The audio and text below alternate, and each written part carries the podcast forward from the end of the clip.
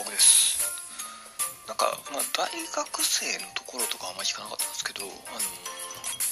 勉強って意味ねえじゃんみたいなこういうやつとかいませんでした？クラスで。なんか高校とかだって、まあ、勉強勉強勉強が分かったなんか三角関数が分かっただけでも意味がねえじゃんみたいなこととかをなんか言ってる人とかってあ結構まあたまにいたりとかしたんですけど僕は別に学校は別に勉強が好きなわけじゃなかったですけど結局博士課程中退まで行っちゃった人間なんですけどそのなんだろうなあのだ勉強することはコスパがいいことだから勉強すりゃいいんじゃないかなって僕は思ってましたね。あの大体私立で私立あ中学の時に中高一貫の私立だったんですけど基本的にはまあそのまあそんなにグレてないやつとかグレるやつとかそんなになかったんで私立のまあそんな進学校とかあったんでそんなにこう風紀が悪いわけじゃなかったんですけど一人いたんですよね。あのすげえヤンキーみたいな。なんかお坊ちゃんみたいなとこだったんですよ。お坊ちゃんみたいなとこだったんですけど一人だけクソヤンキーがいて そいつなんか中中学中退した気がするんですよね。小卒って分かんないけどなんかもう怖いから関わりたくなかったんですけどなんかあの、こう周りにつるむやつもいないかったからヤンキーで。ヤンキーでこう一人のヤンキーになっちゃうんでそのそんなあれじゃなかったんですけど、えー、す小卒ってすごいなって。ユタポンもびっくりみたいな状況だったんですけど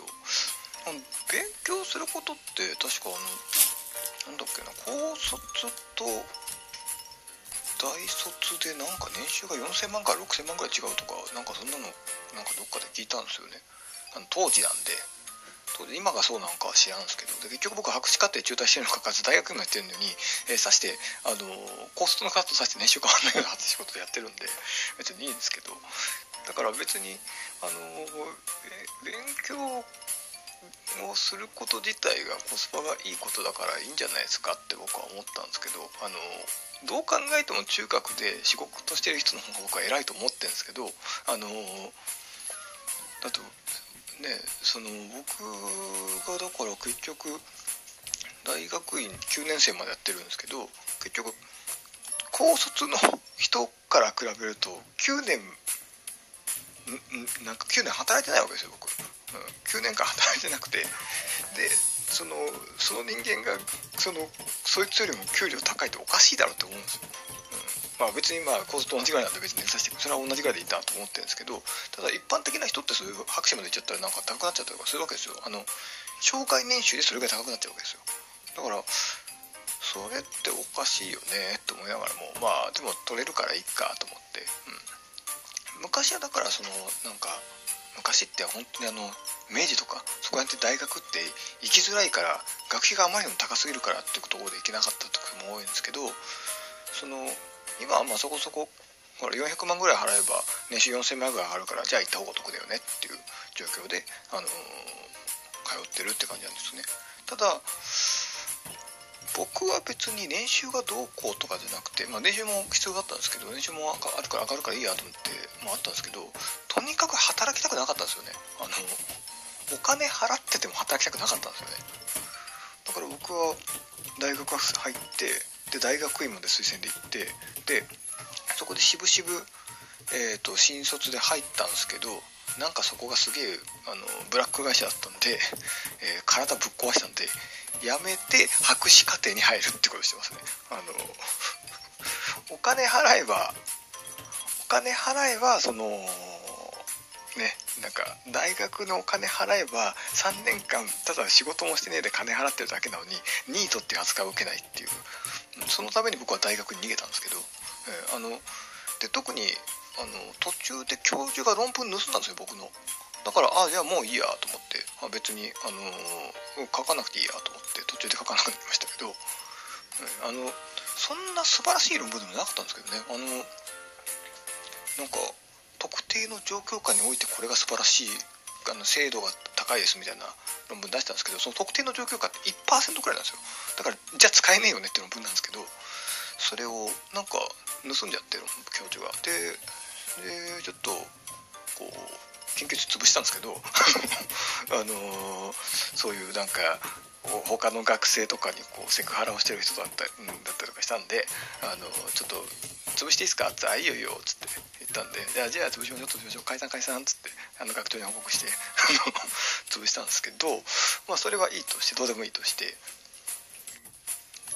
まあ、当時なんで博士課程に進学したのかっていうとあの就職氷河期だったからってことなんですよね。あの新卒で1年半で辞めてでなおかつ就職氷河期ですと。で、まあ、多少転職活動最初やってみたんですけどまあ取らないよねって話になってやっべえなこの後ニートになっちまうなどうしようかなと思って振りたがっちゃうなと思ったんでじゃああのじゃあ大学に逃げっかっつって。大学になぜか逃げたらあの新卒っぽい扱いになるからっていうのが便利ですよねっていうので。だから僕金は貯めてましたね大学生の頃は。あの最初のブラック会社の時にあの本当に給料高かったんですよ。すごく高かったんですけど最初の給料あの最初の会社さんとかすげえ給料高かったんですけどあのその高い給料を全部使い切らなきゃいけないみたいな人たちがもうキャバクラ行かなきゃダメだみたいなことをなんか胸ぐらつかまれるようなとこだったんでだからあの電通系ブラックみたいなとこですよ。あの金は出すんだけど風紀は最悪みたいなとこだったんですけどだからあの全然金がたまんなくて、あのー、体もぶっ壊すだけだったんでこう長くあの年収が高くてもあの金がたまらないところの会社だったんですぐ辞めた方がいいと思って辞めたんですけど、あの、そこから次のステップステップアップできるようなキャリアを積んでなかったんでじゃあしょうがないから大学に行けようって言って僕は大学に行けたんですよ、うん、だからあの新卒で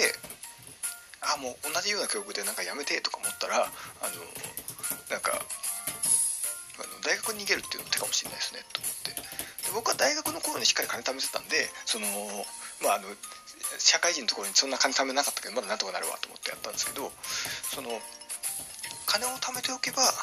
あの1回会社方で失敗しても生き返りますよっていう。っていうかあの学部卒の人だったら修士になればあの生き返るし修士失敗してもまた博士課程になって生き返ればいいしっていう話なんでまあでも全部やると終わる時30ぐらいになっちゃうからねちょっとそこら辺厳しいかなとは思うんですけどで大学院ってあのほらティーチングアシスタントっつってこう授業の補佐したりだとかあと僕会赤ちゃんが大大学のパソコンルームの、あのバイトとかしましたね。もう何もしなくていいバイトやってたんで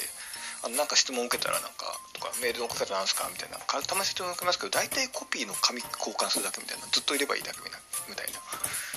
結局大学でバイトしてたんで大学院生大学院生って、まあ、知ってると思うんですけど大学院生は知ってると思うんですけど大学院は大学でバイトした方がコスパがいいんで。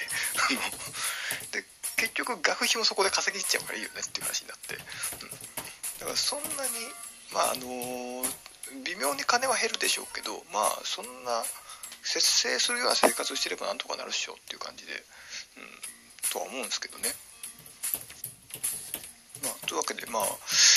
ねあのー、今コロナ禍でだいぶ不況な状況なのでそこの業界新卒で入ってブラック会社の人は、